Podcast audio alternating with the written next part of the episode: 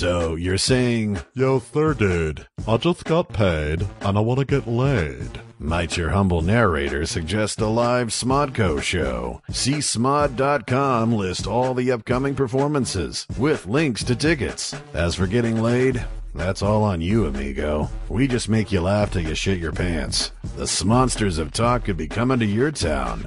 Go to csmod.com and find out.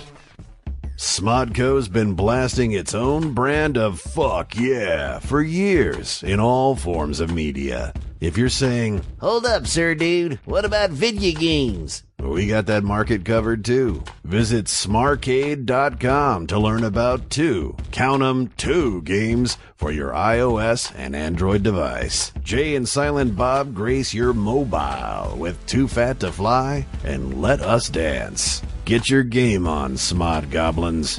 Check out smarcade.com.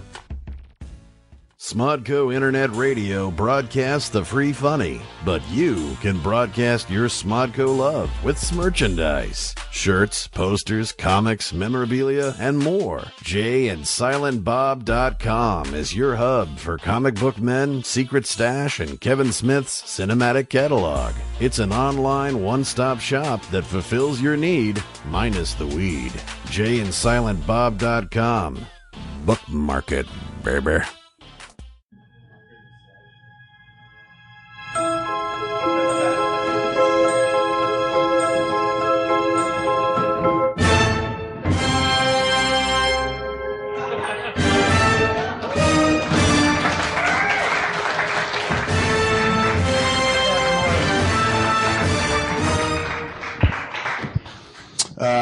Ladies and gentlemen, every saga has a middle age, and this is what happens when Jay and Silent Bob get old. I'm Kevin Smith. Jason Mewes. How are you doing this evening, sir? What's that all about? You just wanted to like create theater of the mind and shit? Just do a lot of sound effects? You're like, and then a pony came in. Clip, clop, clip, clop, clip, clop. You should tell people, what did you pop open? Big fat fan. That was a rock star energy drink. Yeah, I'm feeling good. I was saying that the food out there is really good, but I have to shit now. And I was asking, what did you have? I had a pastrami sandwich. A double bacon cheeseburger with fries. You have to poop that quickly? I do. Or did it just push I think it's past poop forward? Before that, though, I had a chicken parm from Domino's. So that's probably what you're trying to do. And then before that, I had a chicken parm from Domino's and then pancakes. For breakfast? Yeah. And now you're feeling it. You're cool. Now I have to shit. Have you shit here yet? I shit here before my first show. And I too have not, I wasn't the food cart that did it, but I've been eating poorly since I got back home. I got back from all the travel and whatnot. I did that first week. This belongs to me. Fuck everyone else. I just like bought 8 boxes of fucking sugar corn pops and shit. The only thing I've been eating this week is sugar corn pops and pretzel M&Ms. So the shit that's coming out of me just looks like a green fruitcake, and it's heavy as fuck. You know, they tell you like healthy poop floats. This doesn't even just sink to the bottom. It cracked the bottom and went through 2 floors to the basement. There's some heavy duty poop, like mercury poop, man. Monolith poop, heavy metal poop. You ever get the shit where there's like that little, it looks like skin. It's like skin that floats on the top. It's like when your ass burns, you know, when you're shitting. If you're shitting skin, you got to figure out what's happening at night, dude. You're obviously sleepwalking like a chud, man. You're just, brains. No, you know what I'm talking about, though? When it burns, you get that shit that really burns, and you look, and it's like, I don't know. It looks like it would be like skin, you know, like when you peel off like a callus from your... No. Anyway, but... you shed brown eye skin like a snake? Like your little ring piece is a snake and it just sheds it and shit? It's like dark and it's... Anyway. I'm going to save some and bring it back next time I have that. And I'm going to throw fucking shit skin at you. I've never had a rectal flaking problem, so I'm... Doesn't sound like anybody identifies with it. Whatnot. Someone's going to go shit and be like, oh, that's what he was talking about. Yeah, he's like, oh, now I have a name for it. Skin. Shit skin. Have you shit on the bus before? Yeah, of course. Isn't it tough? We were on the boat. I was just shooting something in Virginia. And we were on this boat. And we went deep sea fishing. Because, you know, like the boat's like hitting the waves. So I'm trying to piss and I'm like. Wait, you're on a boat? I thought you said you were pissing on a bus. I asked if you shit on a bus, and then I got into the pissing on a boat. Okay. I know, I'm all over the place. You are, man, yeah. I was in Virginia, and I went deep-sea fishing. And on the way out there, I had a piss, and it was so hard to piss because we were moving and it was jumping. And that made me think, like, wow, I can't even imagine having to shit on this right now because I can barely piss. But if you were shitting on it, it'd be easy because you'd be sitting on the bowl. No, but I think you'd be jumping and hopping off. Like, your ass would fall off and... Maybe a thin person would. And then fucking shit skin would be flying around and shit. Yeah, like fucking shit up skin. On deck. The captain gets plucked in the eye. What the hell? They're like, it's some shit skin from down below. Start chumming the water with your shit skin. Get a brown shark following you. Puts it on his face. He's like, Chloe. No. Hello, Chloe. No. Anyway, I was thinking about the shit, and I was saying if I came out and I shit on stage, like, what do you think, you guys? Would you be like, oh, my God, this is awesome. He's shitting on stage. Look at him. He's cocking all over, and there's shit skin flying. These four right here would be covered in shit skin. What are you shitting out? Like, shitting like Gallagher or something? You're working the crowd. You're like, all right, everybody, pull up your plastic because it's time for Jay's version of smashing the watermelon. I think if you're shitting, it's just falling right onto the stage in a very kind of humdrum, almost sad plop. And people are like, oh, my God, I've always thought it might be cool to watch somebody shit in a live theater, but this is really depressing. GG Allin used to do it. Like, is this what happens when Jay and Silent Bob get old? They're shitting for money up there. It was embarrassing. GG Allin did it, yes? Yeah, and then he killed himself. So I don't know if that's the model we want to follow. Dude. I think we still got a few good years left in us before we go to the whole, you want to see him shit for $1? That was always our last resort. All right. Well, stay tuned for that. Yeah. That's show 3. Are you done talking about your record care? Sorry, can we get into the story? Let's do it. We're making Chasing Amy, and it's circa 96, and I hadn't seen much of Muse around that period. I guess I was dating Joey Adams pretty heavily at that point, and Muse was off doing his own thing. I was spending much more time out in Los Angeles than I was back in Jersey. But when it came time to shoot the flick, of course, naturally, we were in Red Bank. We were living in a apartment, condo I owned on Tower Hill Drive in Red Bank. And it was me and Scott Mosier. Later on, Bob Hawk lived with us. Ed Hapstack lived with us. Yeah. And then during production, like Dave Klein joined us for a while. Ben slept on the couch. And then Joey was up in the room with me because I'm just that fucking pimp. Pretty good score, man. I was just sitting here telling the story, and I was sitting there going, she was an actress. You know, like, that was pretty good. And there was all these guys, and you had the old lady upstairs. Yeah, like the fattest dude in the house had the hottest chick in the house. It made no sense. It was like through the looking glass in that condo. Up was down, black was white and shit. You showed up to set... the day to shoot your scene, the only scene that we have in the movie, in the diner. Before you got there, I set all the keys down, all the principals, the key, heads of the department on the flick. And I said, ladies and gentlemen, tonight you are going to be shooting with Jason Mewes, and this could be the funniest night of your life, or it could be the longest night of your life.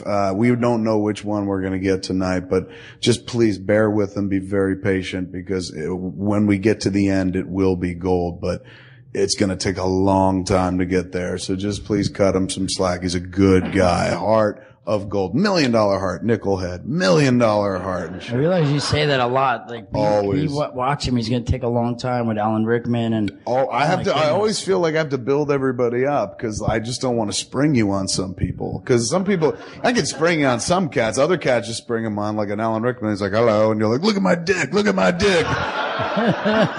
And he's like, but I am Rick. But I am Rick, you know. So I always find it's best to kind of like go out there a little advance warning, like this is who we're dealing with and shit. You and I rehearsed in the back parking lot for about an hour. You had got your lines down cold. You'd memorized it and shit like that. And we just kind of did rehearsing and some tweaking and whatnot. And then went in there and did, if folks remember the scene, the majority of it belongs to you. You're the one that's talking. I play Silent Bob. I don't say much. And then I wound up doing a big old monologue toward the end of the scene. But all the fucking work up front is being handled by you, all the heavy lifting. We get into it and whatnot. Muse beautifully goes through that first take with very little tweaking or direction. Just boom, boom, boom. He's right there for all the beats, man, doing a great job and shit like that. And then it comes to time for me to speak. You know, and I've got my opening line is the fucking titular line of the movie. I tell him you're chasing Amy. I'm sitting there. Muse does his final line, delivers it perfectly. And to my credit, I'm sitting there kind of also listening to his performance. But suddenly it comes time for mine. Then I was trying to lay a little. I was distracted. I do have to say I was distracted, but. I was a little bit distracted. But they came to me. It was time to do the line. And I was like, you're chasing. Cut. What's the line? What's the line? You know, fucking Mosier's like, Amy. And I was like, right. Amy, my bad. I'm sorry. Let's roll. Let's go again. And we did it again. You went through it all fluid and smoothly and whatnot. And then we got to me and I was like, you're chasing Amy. He's like, what? What did you say? I was like, you're chasing Amy. And you get to do your line. Fat bastard does this all the time, blah, blah, blah.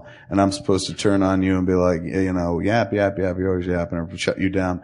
Couldn't do it. Like, he just kept going. And I told you in rehearsal, I was like, just keep talking. Don't do what the line says in the script. Because Muse is, you know, not a classically fucking trained actor and shit. Didn't go to Juilliard, although they don't teach acting, I think. They teach music. So that's why you didn't go to Juilliard. But he didn't go to any sort of acting program. It was, you know, fucking, it all came organically and shit. You learned on the job and shit. But every once in a while, they would show up as he would read a script out loud. And, you know, he would basically come to his line, and he would be like, says it quietly. Okay, Silent Bob, let us go. Turns around, high fives, snoogans, you know. And look up, and you'd be like, dude, you don't read the screen direction. Don't things in parentheses you don't read. So little moments like that would kind of happen and whatnot. And this was one of those moments where I was like, don't do what the script says, where it's like, you know, it's cut off at the middle of a sentence, like ... or something like that. Just keep filling it in and whatnot, and I'll interrupt you. And so it comes to that moment in the scene, and he's sitting there, and he does the scripted line, and then he's just kind of ad-libbing some shit to say to fill it in and waiting for me to jump in and do my line, which I can't fucking remember for the life of me and shit. So I'm just sitting there nodding at what he's saying, and he's looking at me nodding but waiting for me to jump in, and he just starts making up more shit where he's just like, yeah, and then the other thing with the monkey, don't forget a monkey, like, and then remember the time he swung from the roof and Mallrats, and then finally he was like, you got to jump in, man, I'm out of shit to say. And I was like, God, I can't fucking, I'm sorry. Let me look at the script again. And, you know, Affleck's sitting on the other side of the fucking table going, this is rich. I take direction from you. You know, shut the fuck up. You know, I'm sitting there trying to learn the lines and shit like that. And at that point, I couldn't remember the lines for the life of me. I just started going way off page, making it up as I went along. And I figured I was justified because I was the writer. So I was just like, I'm doing another draft, you know, right here on set. And Affleck, I remember the first time I did the speech and it wasn't as scripted. He's just sitting across from me. His eyes get wide because I'd been beating him down the whole movie. Like, do what's on the page. Don't fucking make shit up. The script's the goddamn Bible. You want to fucking make up lines? Put them in your own stupid movie. And he did. And he won an Oscar for that. So anyway, so, you know, I was just like, fucking, just do the scripted lines and whatnot. There I was sitting in front of him, going way fucking off page and shit. Nothing on the page is what I was talking about. And finally, when I was done with the take, I told him, I was like, dude, I'm the writer. I was writing on the fly. So it doesn't count, man. It's cool. It's cool. He's just like, you're such a fucking retard. But everybody fucking like is watching me, the director, flounder and shit like that. And when I finally got through it, it took me about fucking 12 takes to finally get through it and shit. When I finally got done, we wrapped the sequence and whatnot, and I was standing outside smoking and fucking sweating and dying of embarrassment, and some of the keys were outside, and they were like, yeah, man, you gotta watch out for that Jason Mewes. He's the troublemaker. I was like, shut the fuck up. You're all fucking fired. But watching out for Jason Mewes is a common fucking theme in your life, I would say. And not always just because you have to watch him to fucking save him from himself. Sometimes you watch him just because it's entertaining to watch. Even at your most drug-addled, you are always a kind of source of naive, almost simple amusement. Almost kind of like, oh, that's cute. Like kind of like something out of a Norman Rockwell painting if he painted people shooting up and doing drugs and shit like that. Like the Lemonheads? Yeah. Oh, it was adorable. The dude, I lost so much furniture to Jason and his fucking Lemonheads. I guess for whatever reason, doing drugs, doing heroin makes you want to fucking suck on Lemonheads or something? And cock. I mean, Lemonheads and Limeheads, I don't know, they're just, I found this big bucket of the Lemonheads and they had like cherry heads. Grape heads, and it's just sugar, sweet stuff. It's the pure sugar of it all? I just want sweet stuff, yeah. So I would just suck on it, and then I would fall. And they're huge. They're like the size of ping pong balls and shit. And he put them in his mouth, and then I guess since he's on heroin, he's nodding out all the time. And he's the king of the nod. He's just like, you'd be sitting there talking to you, crisp and bright as day and whatnot. And then slowly, if he goes near his nose with his finger, his eyes start reacting to it. You call it your narcoleptic button? Yeah, I had the nose ring. I had the nose ring, and I used to spin it all the time because, you know, like, it would, like, skin up. Like, it would start healing around it, so it'd be all stiff and it'd be crust, sort of like the poop skin. But it was, like, no skin, so then it would be, like, sitting there, and I'd spin it. No, everyone have a piercing and they'd have to spin it and see, he knows. So as you spun it, I would spin it and do it, and I don't know, I just would get into it and I'd sort of. And that's what he does. Like, he'll sit there and spin it and slowly deflate. Like, if you ever see you drive past, like, a used car lot or something, and they put those up... Floppy. Yeah, those floppy fucking people that there's a fan under them is blowing. It's something of a... It looks kind of anthropomorphic in as much as there's a body, two arms, a long head, and kind of, like, fake-looking hair. And it's just, a usually white or fucking black sock puppet kind of thing, just blowing in the wind. And then when they turn the fan off, the thing just kind of, like... slowly deflates and whatnot. And if you turned it back on, it would immediately go back up. And that's what you do all day long. Like, when you're using heroin, it's always a series of him, like, walking around, and then all of a sudden he touches his nose and fucking starts slowly deflating, and you think he's gonna fall, and then at the last minute he lets go of his nose, and he's awake again, and he's bright up at all and ready to go. Somehow I don't know why, but I would know, like, I don't know. I feel like the proximity. Like, I've never seen you hit anything. I've seen you come so close where it's like it looks like you're limboing, like you're getting that close to the fucking ground, and then at the last minute you pop up like Michael Jackson, do a spin, and moonwalk out of the room. It's kind of fucking astounding. I don't know how I figured it out. But he would sit there and pull his fucking nose ring and fall asleep with these lemon heads or these various colored and fruit flavored fucking jawbreakers in his mouth. And as he did that, the food dye, the coloring, like, it just mixed with his spit, copious amounts of fucking spit that, like, I thought you were a camel at one point. I'm like, why does any human being need that much spit in their mouth? It was it would just flood out of his fucking mouth, man. All, like, different color, all the colors of the rainbow coming out of your mouth, streaming onto my furniture. And then, like, he would get up like 8 hours later and you'd look and it would have dried purple and yellow, like, on this kind of suede looking material, and you couldn't get it up, man. It was just marked for life. Flip the couch. Yeah, that's what he said. I was like, look what you fucking did. You spit all over my shit. Like, you're drooling like a fucking baby all over my furniture and shit. He's like, oh, you're the baby. Just flip the cushion. But he was always good. Like, you'd watch him and be kind of like, man, is it the drugs or is it just him? We were sharing the apartment. Well, you were living in my apartment on Broad Street in Red Bank. Yeah, the one that's it's above the Duxiana now, but it's like literally right next door to the Secret Stash. Yeah. Would have been convenient if I was living there when the stash opened. And you had like a fucking flag, the fireman's pole. I know, you always wanted that. Muse was always like, oh my God, we're opening this, because we got the comic book store. We moved it from Monmouth Street up to Broad Street when there was a ice cream parlor there called Bobby Socks, and we'd existed for 2 years at the location we'd bought the place at, Monmouth Street in Red Bank. And then we were like, oh, fuck it, let's move it up to a bigger space, put more props and really deck it out, had Ratface come in and kind of design the whole place and whatnot. And that was when you were still living with me, and I always had to keep an eye on you or keep a finger on you to make sure you weren't going someplace to do drugs. And I remember being in Bobby Socks all closed and putting together a sign with you that said, like, it's gonna, coming soon, Jay and Silent Bob's Secret Stash or something like that. And it was after, of course, having gone to Red Bank, picked up the morning methadone and shit.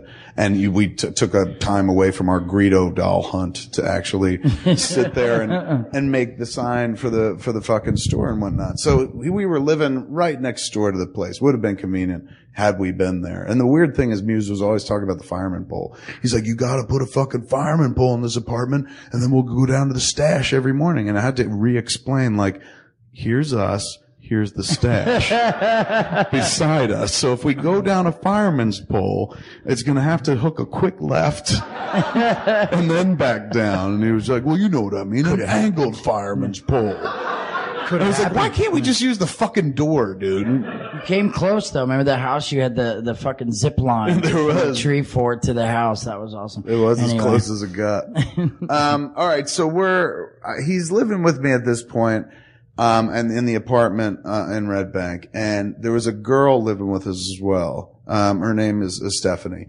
And you had met her, I went out to a gig to do a Q&A gig in Pittsburgh before Dogma. Yeah. Probably about 8 months before we wound up going out there to shoot Dogma. Maybe 6.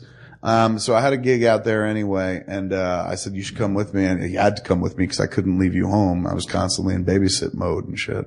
So we went out to Pittsburgh, and I did the show, and then we stopped either before the show or after the show. We went to, was it Ives? Yeah, the comic book / record store.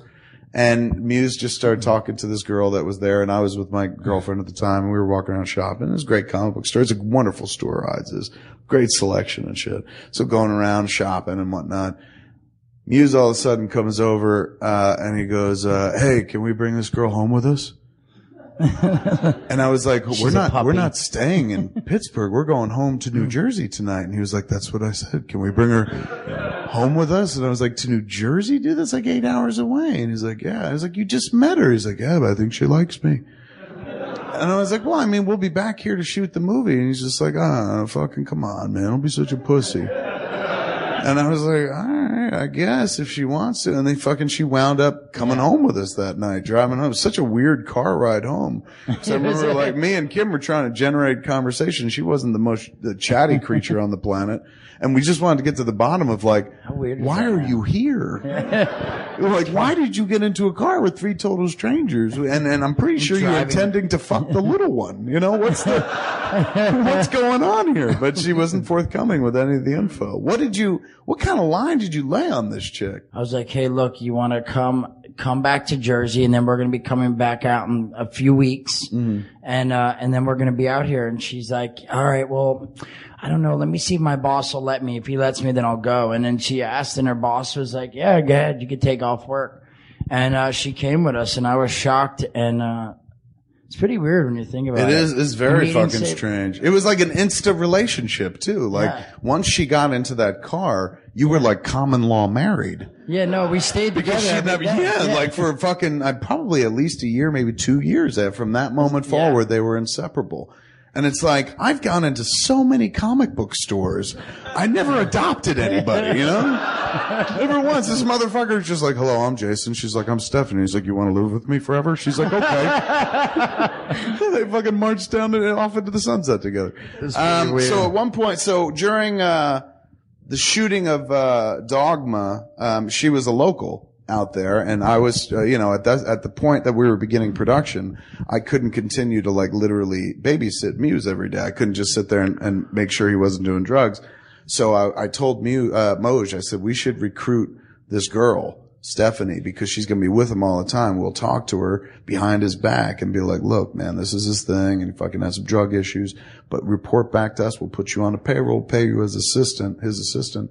But what you're supposed to do is tell us. You got to keep an eye on him and tell us anything out of the ordinary and shit like that. And he pooped on me. Yeah. Especially tell us if he poops on you. You know. Let me turn these lights down. Tell that story again. But we were just like, basically just drop dime on this motherfucker. He needs to be watched. This is for his own good. Fucking tell us. And she was like, oh, absolutely. I think we gave her like $300 a week. Funny thing is, why would you think that she'd do that though? Like, think about it. She left after 20 minutes, came back home to Jersey and stayed with us. Yeah. She was the queen of excellent judgment. Yeah. You think she dropped the dime on? I know. It's true. I don't know what we were thinking, but Mosier agreed, and Mosier's the smart one. So I was like, must be true. What had happened, and we didn't learn this until fucking years later, was, she was like, okay. And then she would take the paycheck that we gave her, whatever, $300 a week. And she would tell us, like, he's been good. He hasn't done anything. Doesn't go near anything. No. And people try, and he doesn't want it. And he's painted you as a fucking hero. Oh, man. Yeah. Not quite Batman, but like maybe the Blue Beetle. And when we found out what you told us later on was that the whole time you guys were doing heroin together. And she was just like, we have an additional $300 to pay for heroin a week. She did feel bad about, sort of felt bad that she was deceiving you guys. Cause of course, after spending so much time with me and you guys, right. I mean, I wouldn't say necessarily she was like your friends, but I liked her. Yeah. I mean, Jesus Christ, we lived together for years. So she felt bad, but I mean, she got to the point where she was addicted to it and a slave. But she had to, now what was the connection there? She had done heroin before? I remember. Like you didn't introduce her to it, if I remember correctly. Well, no, what happened, I don't even know if I ever told you this, but what happened is when she got in the car and she's like, okay, I'll go back to Jersey with you guys, but I have to stop home, get some clothes and all that. And so we drove over there and you're like, look, we'll wait in the car. So I went up with her and she was packing and doing all this stuff. And then she was like, hey, look, I have some Coke. Do you do Coke? And I'm like, cause you hadn't had the talk with her yet. And I'm like, yeah, but I'm trying to stay away. I barely met her and shit. You're like, can I bring this home with us? Yeah. You were like, Elliot. You're like, I'm keeping him. So she already had Coke, and then, when we got back, we did Coke, and then I was sort of telling her about the situation and everything. And then she's like, yeah, the guy who sells that I get Coke from, he sells heroin too. So when we got back to Pittsburgh, it lasted like a couple days, and then we would go to her guy and get some dope, and she had done it before, like she had tried it, but it was mainly she liked Coke, and she wasn't even addicted to that because she didn't have the money. Like she would trade him, like he would come in and give her like Coke, and she'd give him like a really good discount on like a LaserDisc. Or like, this was LaserDisc back then. And I don't think that's what people are laughing at, dude. No. They're not going, how quaint, the LaserDisc. I don't think that's why, but I'm just saying, but that's what her deal was. It was like LaserDiscs and whatever. Right. And she gave him like a discount. So, so she had tried Coke, tried dope, but like never really, did it on the regular. So, right. But, when I got back, she became the connector. Yeah, because I was doing it all. I had, you had been clean up, and you'd been clean for about 6 months at that point, because it was me constantly, literally sitting on you. We spent every one of your waking hours together. So at this point, when we got into Pittsburgh to shoot the movie, I had to get like a suite, like this weird kind of connector suite that put you in a separate room and me in a separate room. We had a common living room, but we were still under the same roof, so to speak, and whatnot. And you were going to move into the room next to me and share it with her, but she also had a place in Pittsburgh. So you were like, I'll be between both places. And at first I was like, no, you gotta sleep here at night, because I gotta make sure that you're not up to no good and shit like that. And then after a week I was like, yeah, you can go sleep over there and whatnot. I remember the first day, this is the weirdest, tawdriest thing I think I've ever been involved with.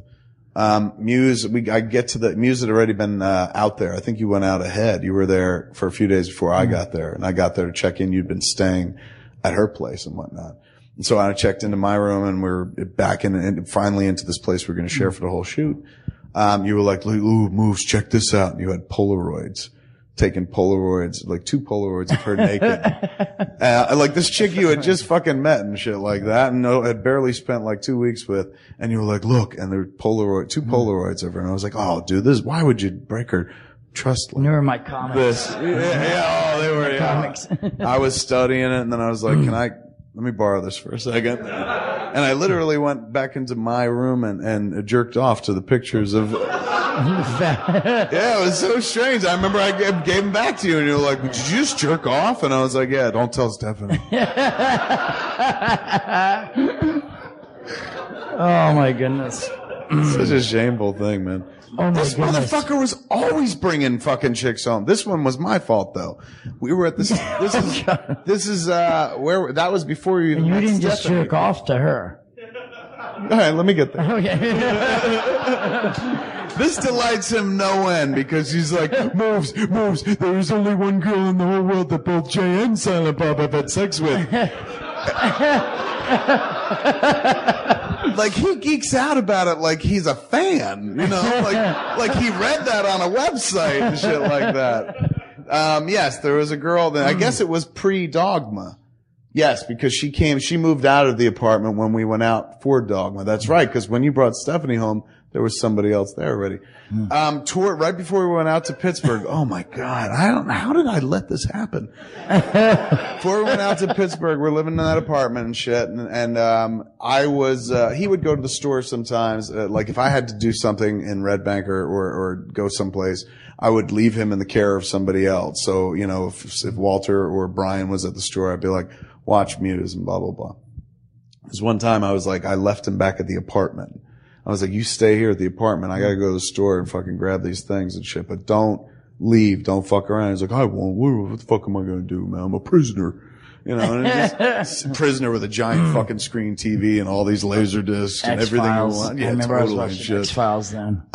So I went to the store and there was a girl there who had come from Delaware. Her name was Karen. And, she was just like, wow, I was hoping to meet Jason Mewes. I drove all the way from Delaware, which wasn't a big deal because we had people coming in from England and shit. I didn't want to rub that in her face like, hey, man, you from Nottingham? Then fuck off, you know. I don't care about Delaware. I've been to Delaware. But, you know, she was like, oh, I drove so far. I was kind of hoping. I heard Jason Mewes works here. I was like, he does sometimes. And she was like, oh, I was kind of hoping to meet him. And I was like, do you want to come meet him? And she was like, what do you mean? I was like, well, he's at my house. I can bring you. It was so weird. I was like, I could bring you to my house to meet him. You could hang out with him.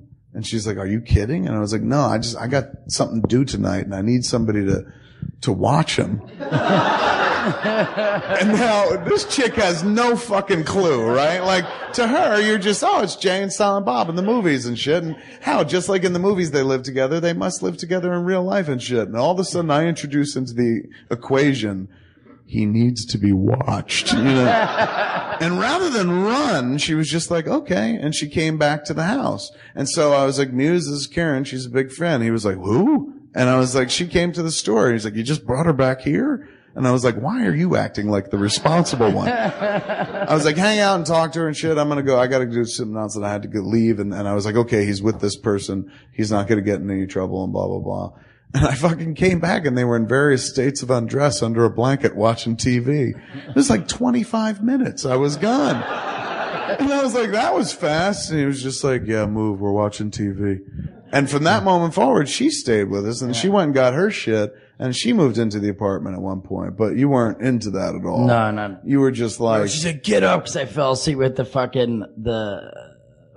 fucking contact in my eye. Yeah. Remember I went out, I had gone out with Chris, who you were cool with me going out. He worked office. At the office. But I had the one white contact from the Marilyn Manson. From the shoot, the MTV shoot. And I went out and I fell asleep with it and she's like, wake up, get that. You're not supposed to go to sleep with that in your eye. And she like woke you up and made a big deal about it. I was like, get the fuck out of here. That's and true. And I think she went and slept in somewhere else. I don't know where. In the apartment. Yeah. This was day one? No. No, this was later on. Day. This is after she like moved in and stuff. Right. Yeah, you started seeing her. I mean, you started seeing her as a jailer or warden, and that's kind of what she was. But she was like, corny too. Remember what was the? She was really. No, like little things bug me, and she would. What would? There's something. She would just cats. Say, like, "Yes, like, meow, meow," or something. You would drive you nuts. You'd always pull me aside and be like, "Can you get this fucking crazy bitch out of our house?" Yeah, and I was like, "What are you talking about, man? She's your friend. You had sex." She's like, "I had sex with her once. She doesn't mean she got to move in. Everyone you ever fuck move here." And I was like, "No, good point, but you know." I said, I don't need to be watched. She's watching you. He's like, oh, I'll watch myself, man. But she's always fucking. It was something about cats that drove you nuts. Do you remember it? It's like she was doing a cat voice or something, like meow meow, and you were like, shut the fuck up. Like you were so dark. You were already dark because you were coming off of drugs and you were going through withdrawals and just kind of in a bitter place overall. And then she was so sweet, really nice, and just, you know, also doing the one thing I asked her to do. I'm like, look, you can live here. Just watch this fucking guy. And the whole time she would just drive you nuts with, like, she'd be like, you want to watch a movie? And you're like, I don't fucking care. Not with you. You know, and so she'd kind of work through it like a good nurse, you know, like just kind of like, oh, you don't mean that. And you're like, yes, I do. But she was still very warm to you. But she did this thing about cats. I remember she said, she'd like make jokes somewhere. She'd be like, what did this say? And she'd be like, I don't know. She should talk in this voice. I don't even know, but I remember it used to bug the shit out of me. And it did. He was always pulling me aside going, it's either her or me leaving this fucking place. And I was just like, why don't you guys just work it out? Like, I'd go ahead, tell her she's got to leave. And he'd be like, fine, I fucking will. And he would go over and be like, Karen, you got to go. And he'd be like, she's like, no, Kevin said I can stay. And he's like, oh, see that move? She won't fucking leave. And then at one point, I mean, you were just, your relationship devolved. I think you guys completely stopped having sex in the first, like, week she was there because you started seeing her as a fucking jailer more than anything else. And then at one point, her and I wound up fooling around, which was very strange. It was weird, to say the least and whatnot. He came home from wherever he was, one of the few times he went out.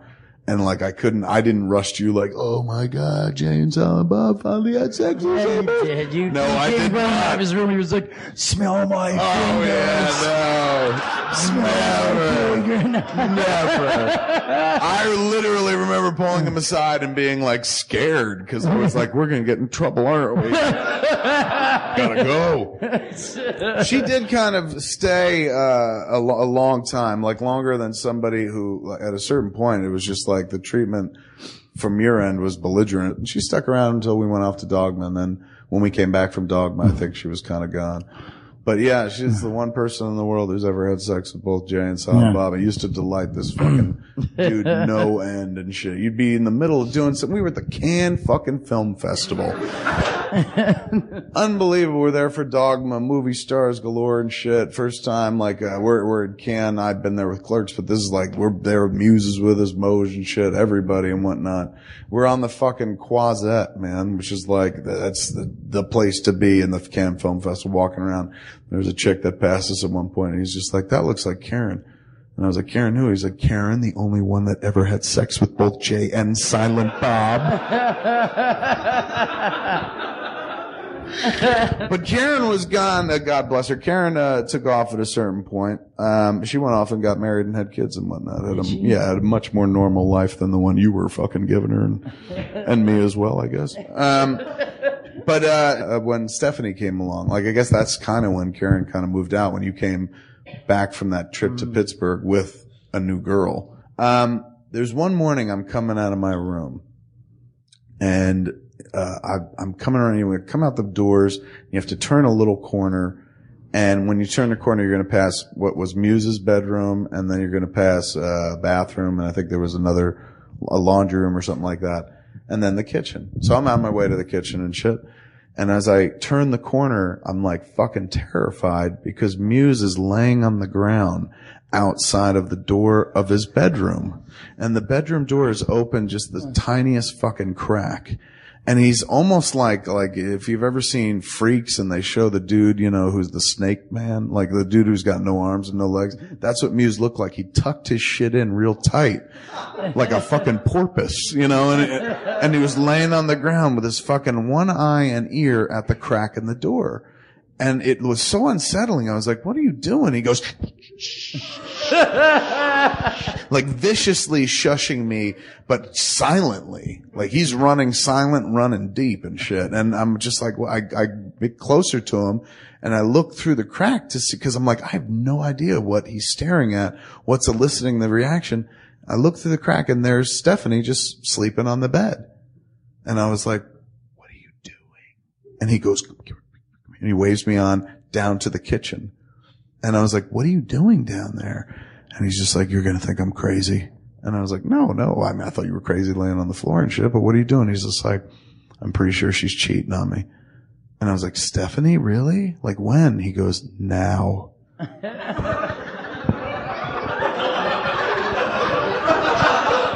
Drugs are bad. And I was like, what do you mean cheating on you right now? What are you talking about? He's like, I'm pretty sure, dude. Somebody's under the fucking bed. And I was like, get out of here. You're like, it's true. Every time I fucking leave the room, as I come back in, I see her and she's whispering like this to the side of the bed. And I think she's fucking talking to this fucker who's under the bed. And when I leave and go to the bathroom, he comes out and fucks her and then goes back under the bed. And at this point, I'm like, oh, we've just launched off the port of madness. Like I don't even know what to say to this kind of thing. And the first thing that comes to my mind is like, did you look under the bed? And he goes, I did. And I was like, was somebody there? And he goes, no. And I was like, so? And he's like, could have went out the window. And I was like, did you look out the window? He's like, that's why I was laying on the floor. And I was like, I don't get it. You're like, cause I'm waiting for him to think I'm gone long enough. They'll come back in the window. And then I open the door and be like, aha. And I was like, dude, I don't think she's cheating. A. B. I don't think they're doing it while you're in the room or leaving the room, you know, and getting on and shit and then stopping before you get back. And he's just like, I don't know. Maybe it's me, man, but I just see her talking all the time. She just does this. I'm like, I guess when she slept, she was a mumbler or something like that, or she'd move her lips or something, but you were convinced that she was sending messages via her mouth to her lover beneath the bed. And then it got worse because then it got to where I didn't think they were under the bed, because then like I would pull, when she wasn't there, like I'd pull the bed away and I'd try to like clear the thing so I could see. And then I got to where I seriously thought that she had cut a hole in the mattress, and he was in the mattress, and he'd put his hand up and he'd fiddle her pussy while we were laying in bed together, because I'd feel her like this. And then so I started sleeping. I'd have to sleep with me cuddling next to her and my hand over her puss like this. And then it was so horrible. Wait, was your hand on her puss like a chastity? Like I cup it. Like I cup it, because I swear, if I rolled over, it like with my back to her, like I thought I'd feel the bed moving. And I would swear I'd hear like, and then like I'd look over and I'd swear I'd see the blanket moving like down by her being. Maybe she was fucking herself, dude. Like, well, I thought that too, maybe. Like, she might just be masturbating. You're like, no, it must be a man in the mattress. Well, see, I thought Occam's razor, dude. Occam's razor. The most simplest explanation is usually the most logical. Yes, but then I thought that first. That was before the cup. So I would put my arm around her and I'd hold her hands across and I'd make sure I'd hold her. You slept with her like imprisoned in your arms and shit? Yes, it got... Now, don't cheat on me. No, I wouldn't let her know. And then I went out and bought like a voice-activated recorder and like I put it under the pillow. It got worse and worse. Like you didn't even know, because then we like moved out and things got even worse into even more of an extreme. In what way? Like that was one way. Another one was in the closet in our place we moved into. There was a escape hatch, like the attic hatch, and I'd swear that she'd be like sitting there like talking up there, and then I'd run. I was like, hey, what are you doing? And like I'd look in the closet and shit, and I'd look up and I'd swear like I visually would see the hatch like close.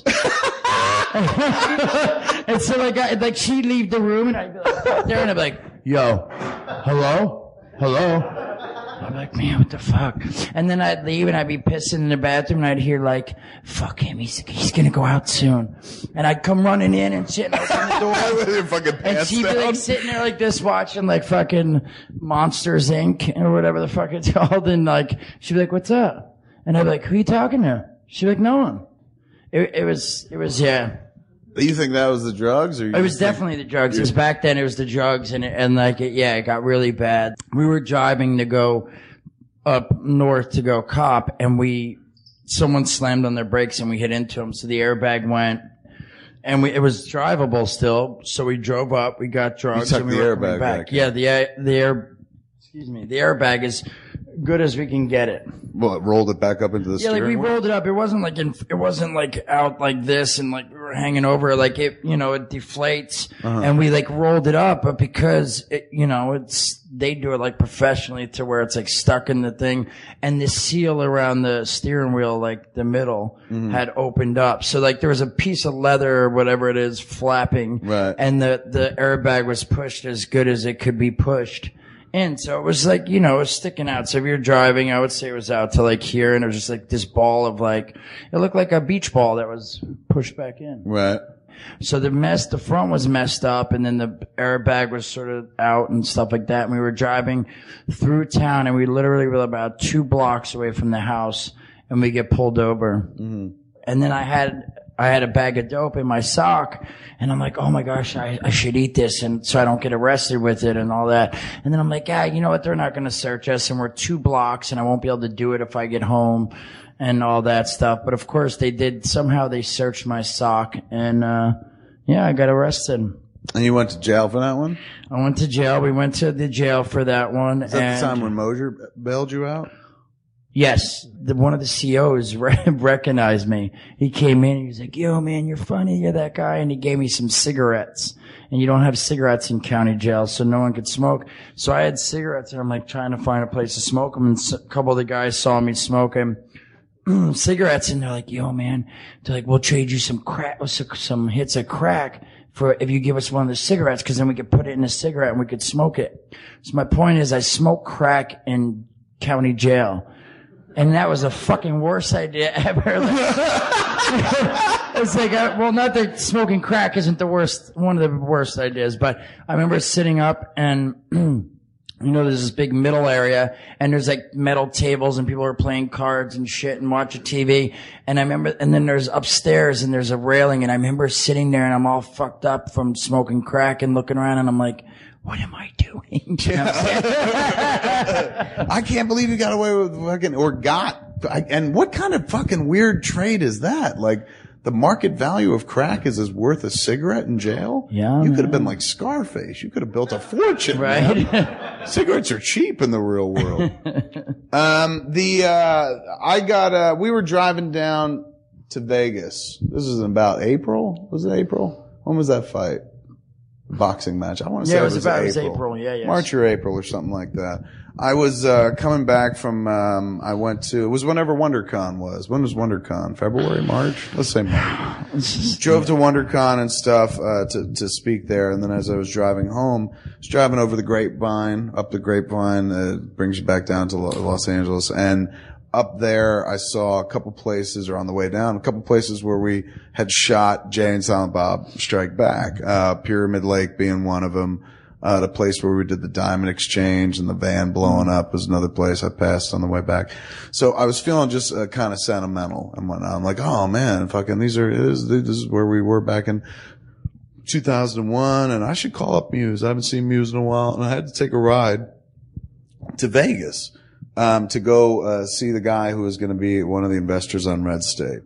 So I was like, you know what? I'm going to call Muse, man, and see if Muse wants to take the ride with me. So I gave you a shout, and I was just like, you want to take a ride to Vegas? And you were like, yeah, I had something to do, but I'll blow it off, and yeah, I'll come to Vegas. I was all right. Picked up Muse. I mean, it was really responsible, too. It was like your wife. You blew it. It was like, oh, it's Jordan's birthday, but fuck it, I'll go to Vegas with you. So I pick you up, you get in the car and whatnot, and we're driving, and I start talking about, hey man, how are you? We're doing a little catch up and shit. He's telling me his life, I'm telling him mine. And I'm talking about the podcast and this podcast network, and we were building at that point, like branching off. Brian and Walter had started their show and shit. Malcolm was doing Mow and Glow. And so I was just like, you really should do one, man. I think it'd be good for you to do a weekly podcast, because you could just talk about your life, man. And you could talk about struggles with addiction, and that could maybe keep you from ever straying off the path and shit like that. And you were like, yeah. What would we call it? I was like, I've been thinking about that. I said, basically, I think we call it Amusement. Yes, bitch. And you were like, what do you mean? Like amusement? I said, well, it sounds like amusement, but it would be A and then your name and then MINT. And at the end of every show, we could have a sign off, like Brian and Walter have, tell them Steve, Dave, and fucking me and Scott have a week and shit like that. I said, Muse, yours could be, I would say, we'd do an hour. And at the end of it, I'd say, Muse, did you give him the whole fucking meal, bitch? And then you would say, no, I just gave him amusement. That was it. And I was like, bitch. That was it. And I was like, you like it? He's like, I think that's funny. I was like, yeah, amusement. We have a good time doing it and shit like that. I said, this podcast thing, dude, is a cool thing. It'd be good for you to be out there talking one. And I was like, yeah. And as I'm talking and building up a head of steam about the podcast we're going to do together and shit like that, literally starts nodding out in front of me. And now I haven't seen this in years. Like, so it's been fucking 7-8 years at this point since I've seen Muse nod out. That was something that was only really related to heroin. And before I even knew that, I just thought you were narcoleptic and shit like that. And then when I found out about the nods and realized it was that. But so much time had passed that, and you had been on the wagon for so long that I could not make the connect in my head, even though what I was seeing was familiar. It was basically like standing in front of pussy and going, it smells like pussy and it feels like pussy and I could put my finger in it like pussy, but I think it's a bowling ball, I think it's a... I was literally watching you do nods in front of me, and I went back to the old fucking Kev, the fucking, nothing could be wrong. And I was sitting there going, he's so tired. Like, oh, he didn't get any sleep. I'm like, I'm so hung. And I was like... Yeah. I mean, that's how fucking dumb I am. Not only is nodding out in front of me and shit like that, but he's just like, oh, my stomach, man. I feel like I got a shit. And I was like, oh, you want me to pull over? He's like, no, man, I got to roll this window down. And he rolled the window down. I was like, and vomits out the side of the car. And even then, I was just like, oh, he's sleepy and he's sick. Like, I never once fucking thought, like, it must be drugs in some way. So I was like, dude, why don't you go, if you're tired, go lay down in the back. I got this. I mean, we were driving for another 4 hours and shit. He was like, all right.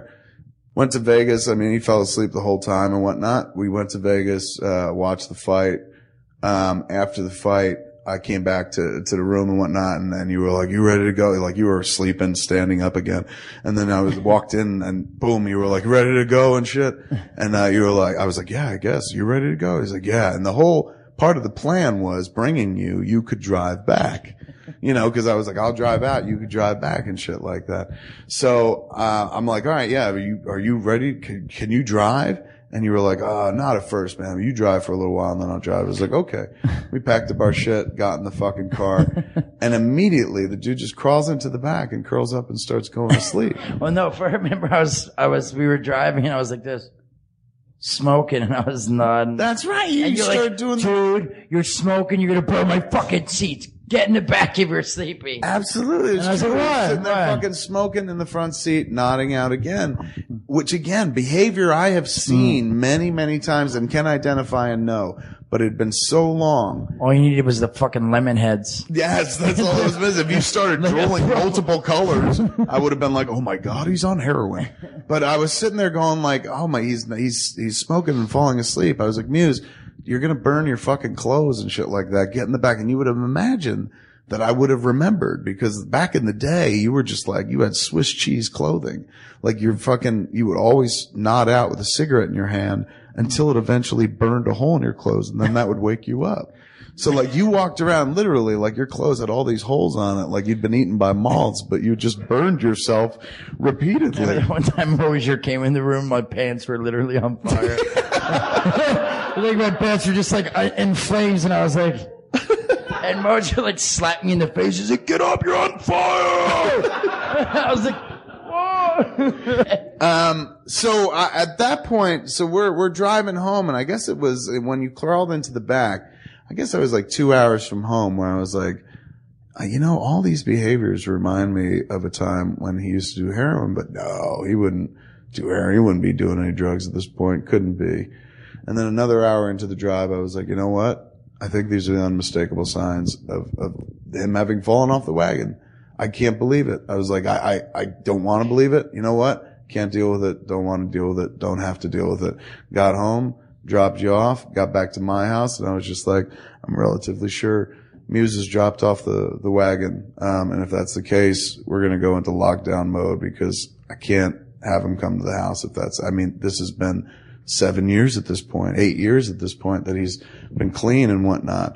But what we found out later on is that you had only been clean for 6 years, and you had actually dropped off the wagon 2 years prior to that moment. And that's what we'll talk about next week. I'm Jay and Silent Bob. Get old. Thanks for being here tonight. Good night.